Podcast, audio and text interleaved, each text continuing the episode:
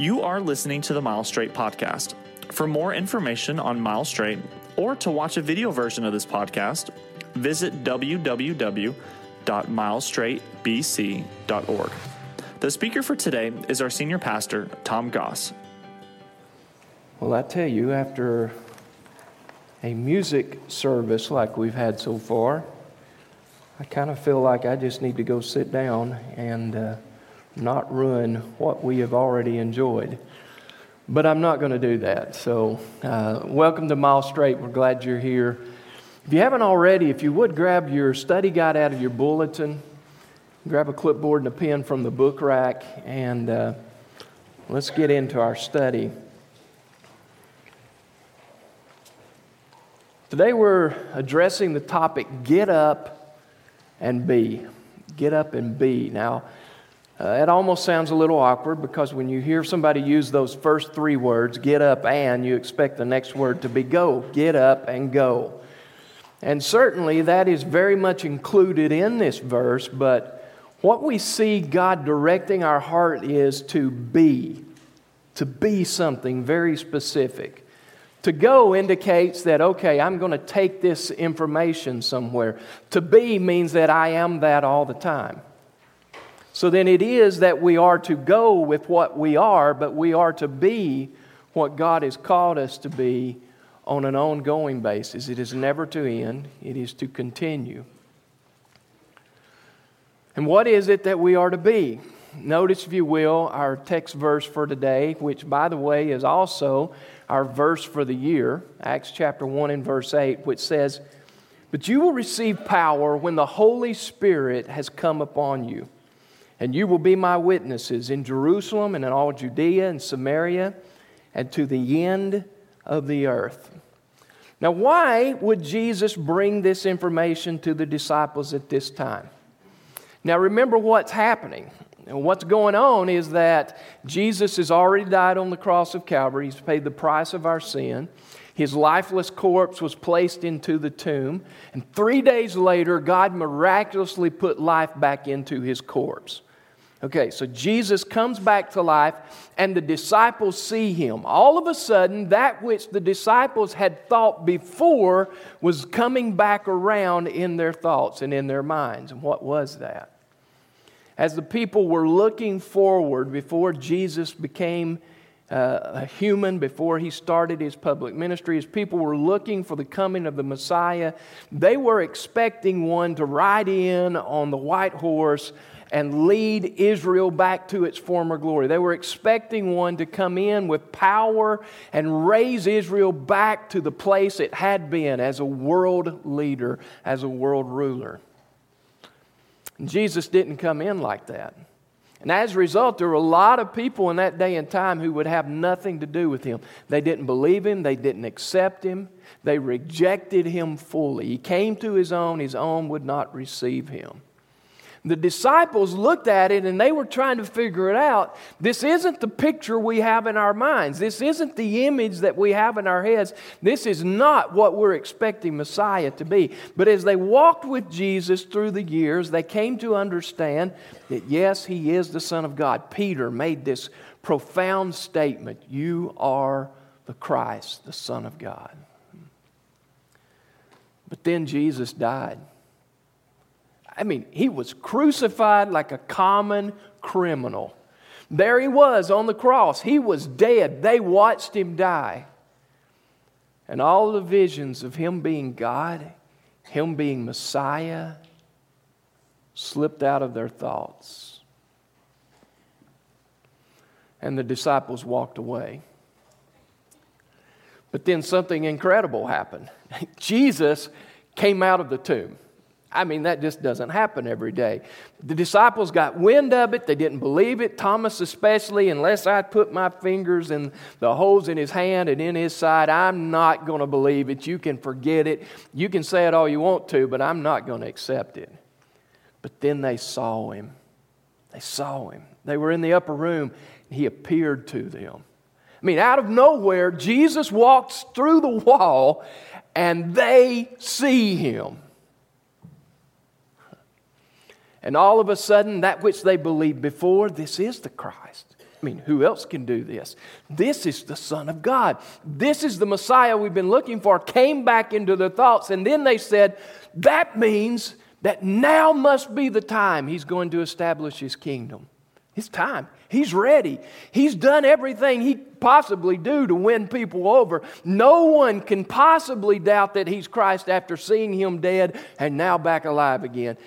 Jesus. And so they asked the question, is this the time when you're going to establish your kingdom? Jesus understood something that was really significant, not only for the disciples, but also for us. And that is that they were off track. They weren't focused on what really mattered. They were wanting to know something about times and seasons, and would this be the point that you will establish your kingdom? And Jesus said, Guys, look up here for a minute. I, I want you not to get distracted by these things. I don't want you to be looking off to things that are out of your control, that are beyond your concern. I don't want you to worry about that. I just want you to focus for a minute because you've still got a job to do. There's still a task at hand for you to do, and that is for you to be my witness. You've got a responsibility.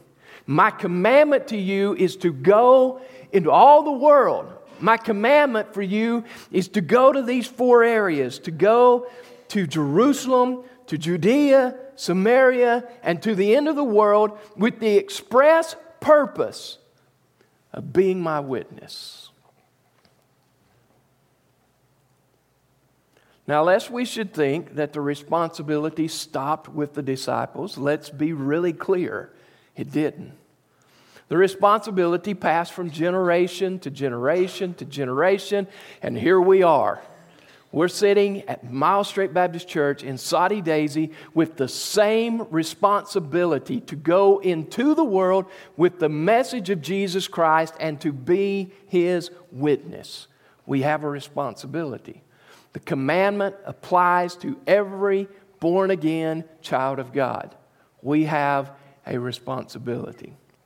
And the responsibility is more than sometimes we give it credit for being because what we're talking about here is not just being a witness. And we all know that there are a lot of different ways we can be a witness. Our lifestyle, the way people watch, the way we walk and follow Christ can be a witness. The, the things we talk about when we're not when we're not around other Christians, we're still being a witness. But what Jesus is expressly applying here to this particular commandment is that we are to be a verbal witness. Verbal witness. Sometimes we want to just wrap our heads around being anything but verbal in our witness because it's intimidating because it sometimes is difficult, because it could mean that people aren't going to like us very much if we share Jesus Christ with them. And yet, Jesus gives us the command guys, I need you to focus here. You've got a responsibility, and that responsibility is to be a verbal witness for me. Verbal witness. We also see something really important in that this is the last thing Jesus says to his disciples. Uh, I was thinking about this. Last evening, uh, last night, I spent a good part of the night at the emergency room. Um, most likely, I've got another blood clot in my leg. And so, with all the joy of that, I was just sitting there running my thoughts through this sermon because I really needed to be at home sleeping so I could get up early and study more. But instead, I was enjoying the benefits of an emergency room. And while I was walking through this sermon, I thought, okay, let's say, and this is a little bit morbid, but let's say that uh, this is my last night on earth. And I get one last opportunity to talk to my wife to talk to my daughter, to talk to my son in law, and to talk to my grandson. Now, what am I going to tell them? Am I going to say, you know what? I really enjoyed my truck. I really have. That's no bull. I love my truck. Love that truck. Or am I more likely to say something that really matters? You know, I've only got one last chance to talk to you, and I want you to know how much I love you. I want you to know how much I regret not being a better husband, a better father, a better father in law, a better granddad. It's not quite possible for me to be a much better granddad because I really thrive in that role, but I'm sure there's some room for improvement.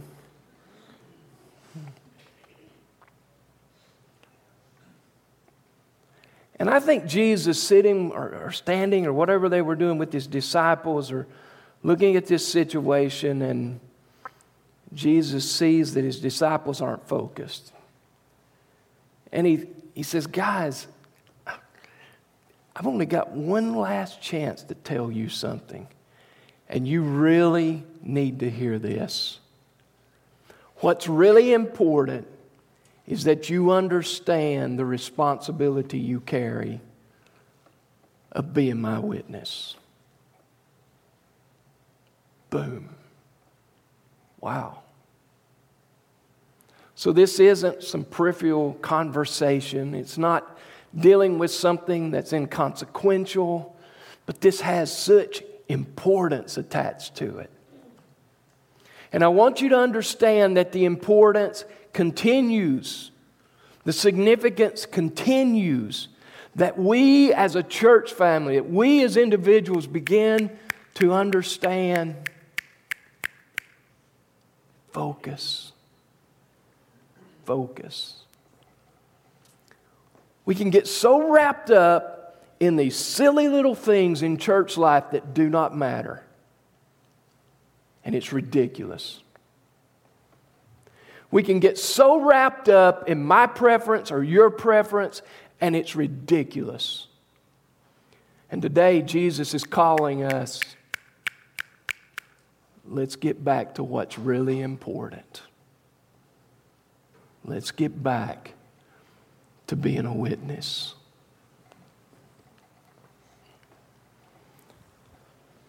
So, Jesus calls us to be a verbal witness. But interestingly enough, as a church family, we do a lot of things in order to make that witness possible. You see, in our culture today, people don't really care what you know until they first of all know that you care about them. People don't really want to hear what you have to say just because you've got something to say. They want to see the significance and the value of it in your life before they're willing to buy into it or even to listen to it. And so Jesus says, I want you to be a verbal witness But how do we get that ability to witness? How do we get the opportunity to be heard? For the next few minutes, I want to walk through these four areas that Jesus presents in his thought in verse 8. And, I want to do so in reverse order. And I want to show us how, as a church family, we are functioning in these roles. Now, that does not mean we're doing it perfectly, nor that we do not have room to improve. And certainly not. We're fallible, we're imperfect humans, and therefore that which we do at best is imperfect. And so there is plenty of room for improvement, there's plenty of room for advancement. Until the whole world hears the gospel, we cannot become dormant. We cannot become stale in our witness. We cannot slow down or think we're doing enough. We must continue to advance. Okay? So, by giving you these lists of things, I'm not trying to indicate that, hey, we've arrived. We've achieved that level that every church should strive for, therefore, we can just take it easy for a while. Absolutely not. We've got to focus because God's calling us to get up and be what He's called us to be.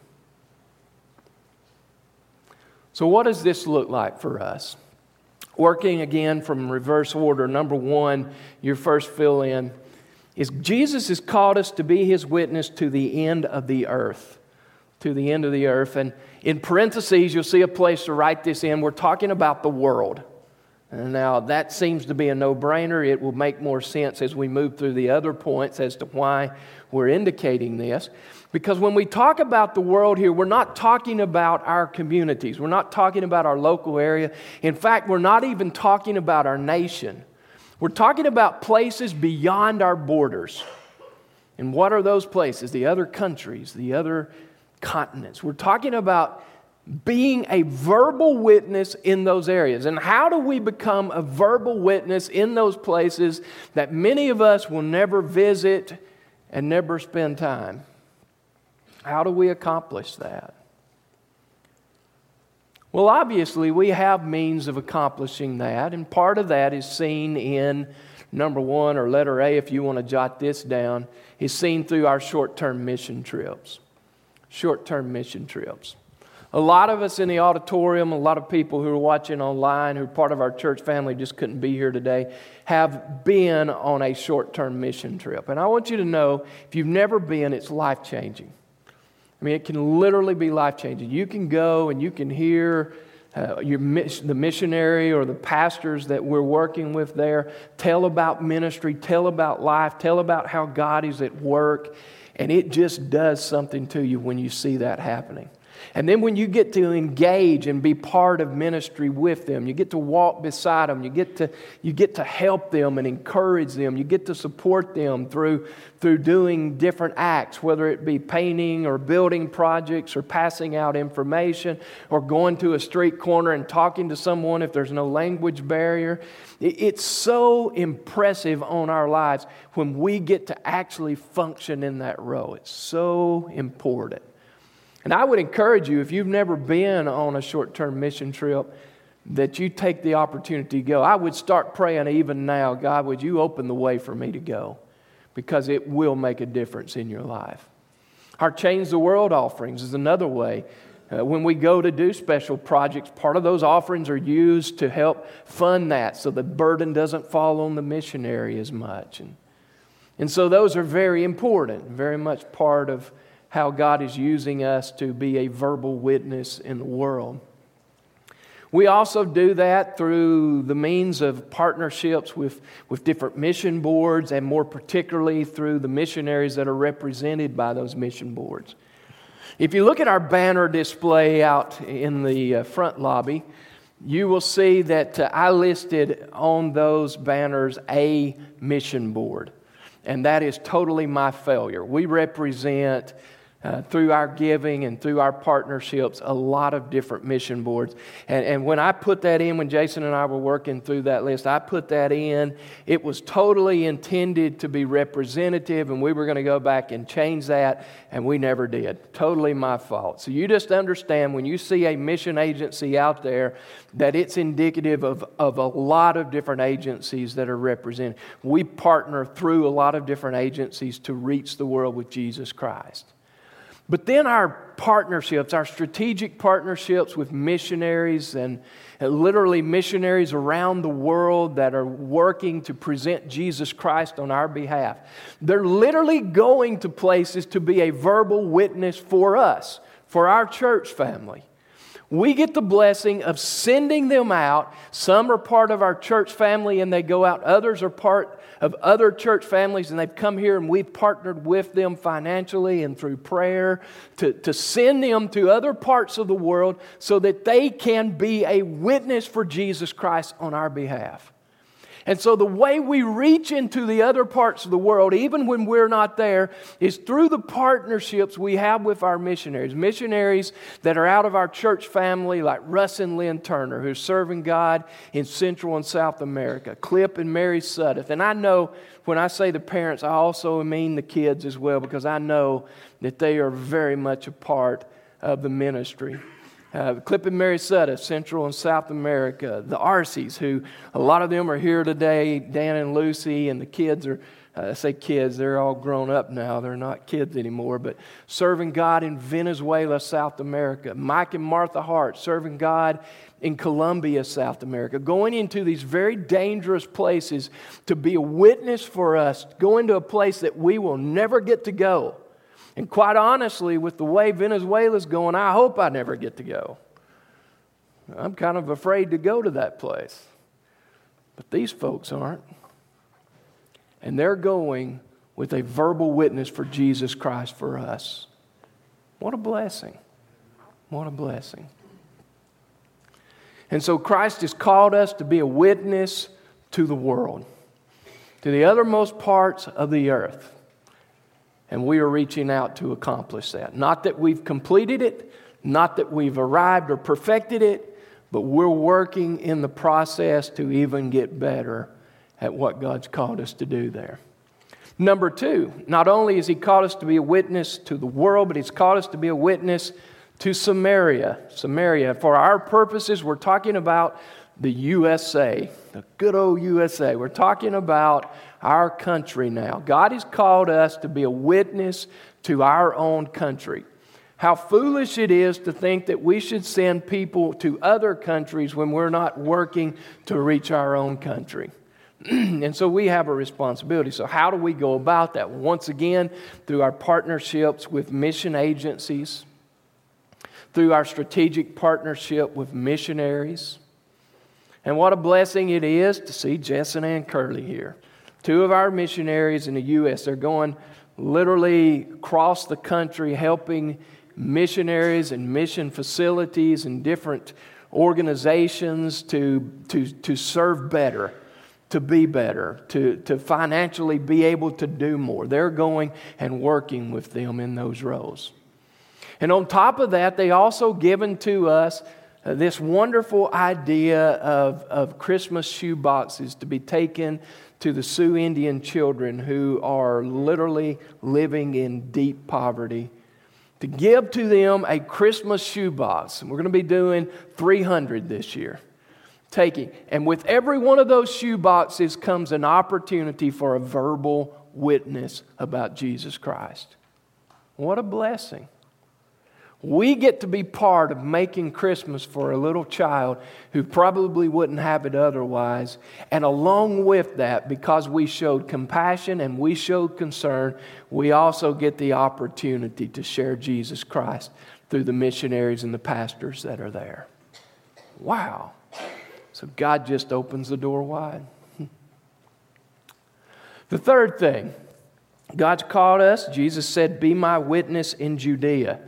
We talk about Judea, we're talking about the, the area that's surrounding Hamilton County. We're talking about a 50 mile radius of Mile Straight. Now, this is a little more focused because we're close enough that we can actually be hands on involved in some of these things. And what a blessing it is to see that happening.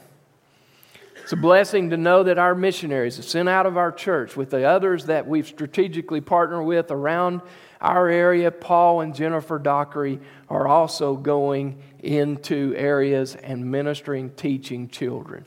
Used to be Horace and Patricia Turner's ministry, and now they've passed that on to Paul and Jennifer Dockery. And they are doing an excellent job, just as their predecessors did, sharing Jesus Christ, going to places that, that technically they shouldn't be able to go, and sharing Jesus Christ with literally hundreds of kids on a regular basis. What a blessing. On top of that, we also have a strategic partnership with Blazing Hope Ranch. Now, for me, Blazing Hope Ranch is just one of those really special places because they're reaching out to these girls who have been trafficked in the sex slavery market. Girls that have been rescued from that lifestyle been brought to Blazing Hope Ranch where they're given an opportunity to learn how to be a regular person, to learn how to care for themselves, to learn how to, to, to, to get over the, the problems and the horrors that they've experienced in their lives. Working with Christian counselors, with medical facilities, And on top of that, as they serve them and help them overcome those evils that have been pushed upon them, they also are hearing the gospel of Jesus Christ. And so we have an inroad with, with people who would not hear the gospel otherwise. We have an inroad, we have a voice that's telling people about Jesus Christ among these young girls. So excited about that. The average girl that's, that's taken, or boy as well, is taken into sex slavery, is taken at the age of 12. And most of them, when they're rescued, they don't know how to care for themselves. They don't know how to groom themselves. They don't know any of that stuff. Blazing Hope Ranch is working. We've partnered with them through the land we've provided, uh, through resources when they're available to us. And it is a blessing to know that the verbal witness is going out. Blazing Hope Ranch. There's one more area, and I'm trying to move quickly through these. I'm, I know I'm skipping some things, and uh, I'm sorry about that, but just because of time, um, it doesn't allow me to, to spend an exhaustive uh, research on all of the things that go on from Mile Straight. But one more area, and that's Jerusalem. When we talk about Jerusalem, we're talking about our communities talking about a, a 15 mile radius from Mile Straight Baptist Church. We're talking about Soddy Daisy. We're talking about Hamilton County.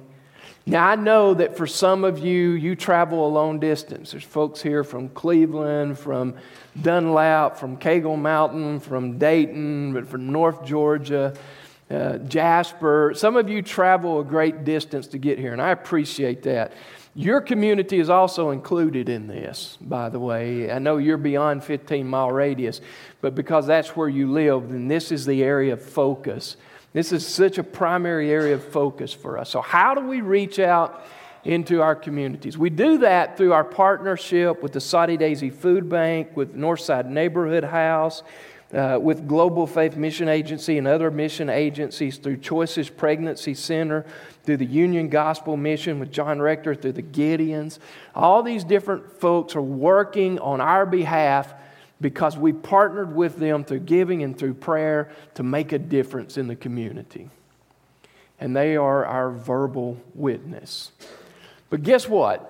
We also do that through our missionaries, our missionaries that are sent out of our church along with others uh, Van and Anna Ferguson, Roy and Edie Seals, Josh and Rebecca Reeves, Jess and Ann Curley in this area as well.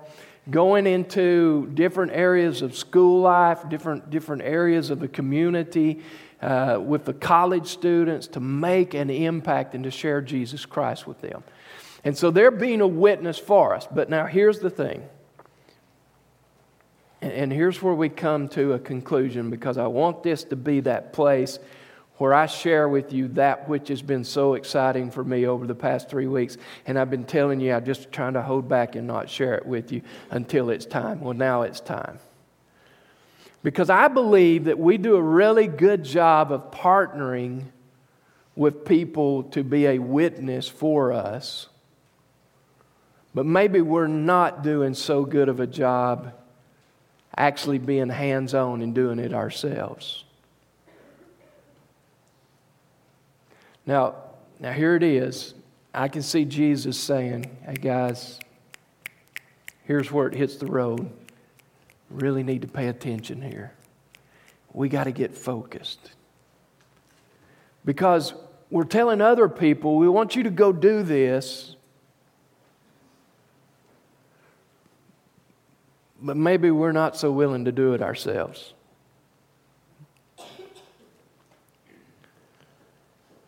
And we're missing an incredible blessing from God.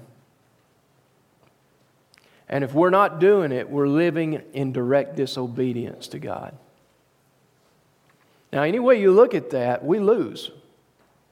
We lose. Because we are not being what God has called us to be. Now, I know I've been hammering this hard lately. But this is what God has put on me.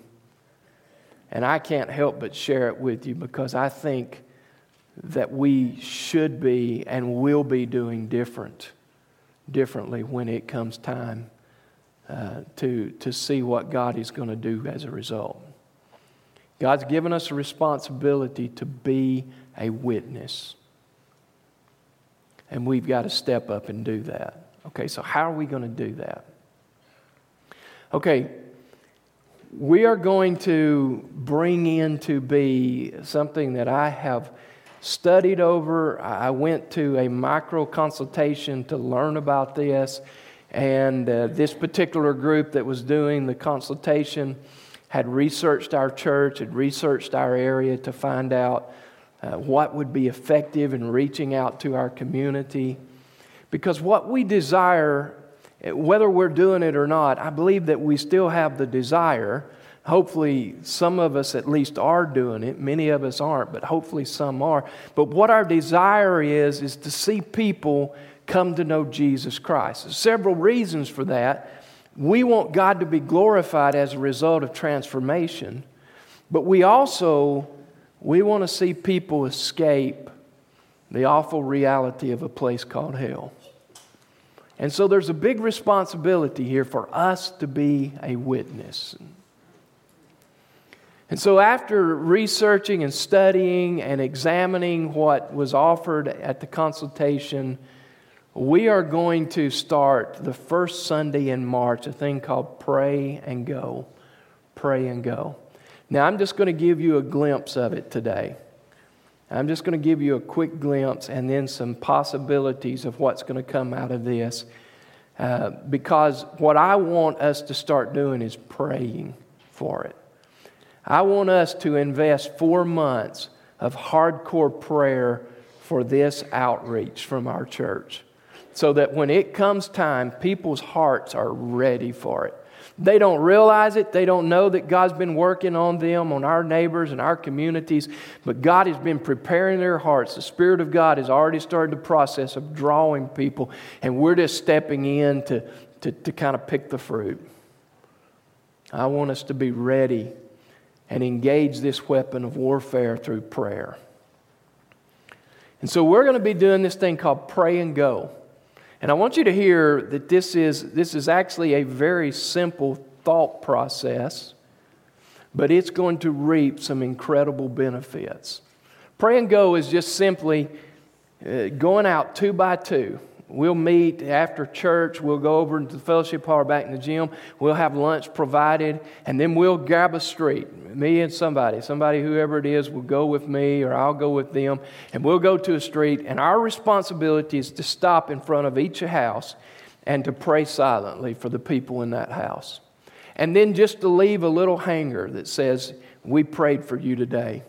If you have any specific prayer requests, for which we can be praying, if you will call or text this number, we will immediately start praying over that. And then on the back of the card, it says, Hey, here's your invitation. We would love for you to come to Mile Straight and see what God is doing here. What we hope is that people will start engaging. You see, expressing and sharing our witness nowadays requires a relationship. And so we want to start building relationships with people in our community. We want to start building relationships with people that will give us that opportunity to then verbalize our witness.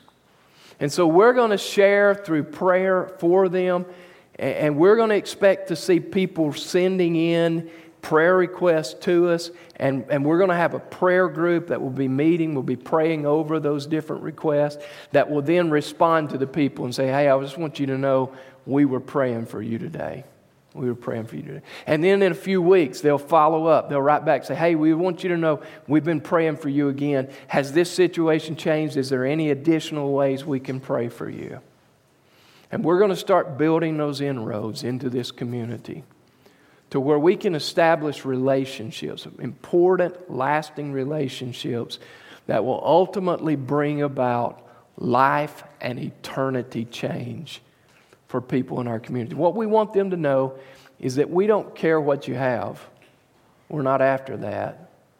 What we want is to give you something of eternal significance and value. Now, real quickly, what can we expect? Statistics show that we can expect to see a 5% opportunity return. 5%. Okay, so what does that mean?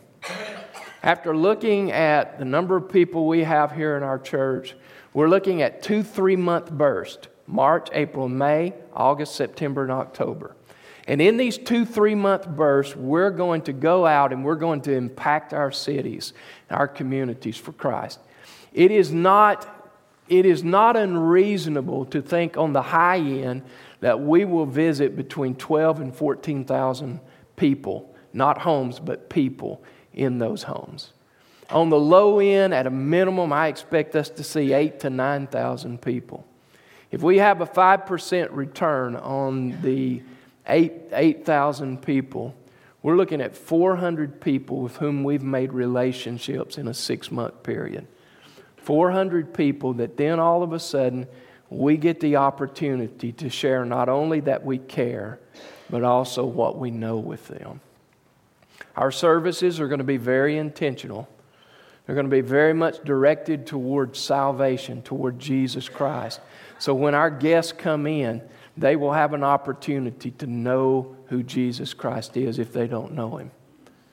We also are in the process of working on two very important systems, and that's our front door ministry and that's our assimilation ministry. So that when somebody first comes on our property, they will be greeted and they will be walked from parking lot into the buildings, into the auditorium, and meeting new people all the way. We're going to need people to be involved in that. We need people to just step up and say, you know what? That's something I can do.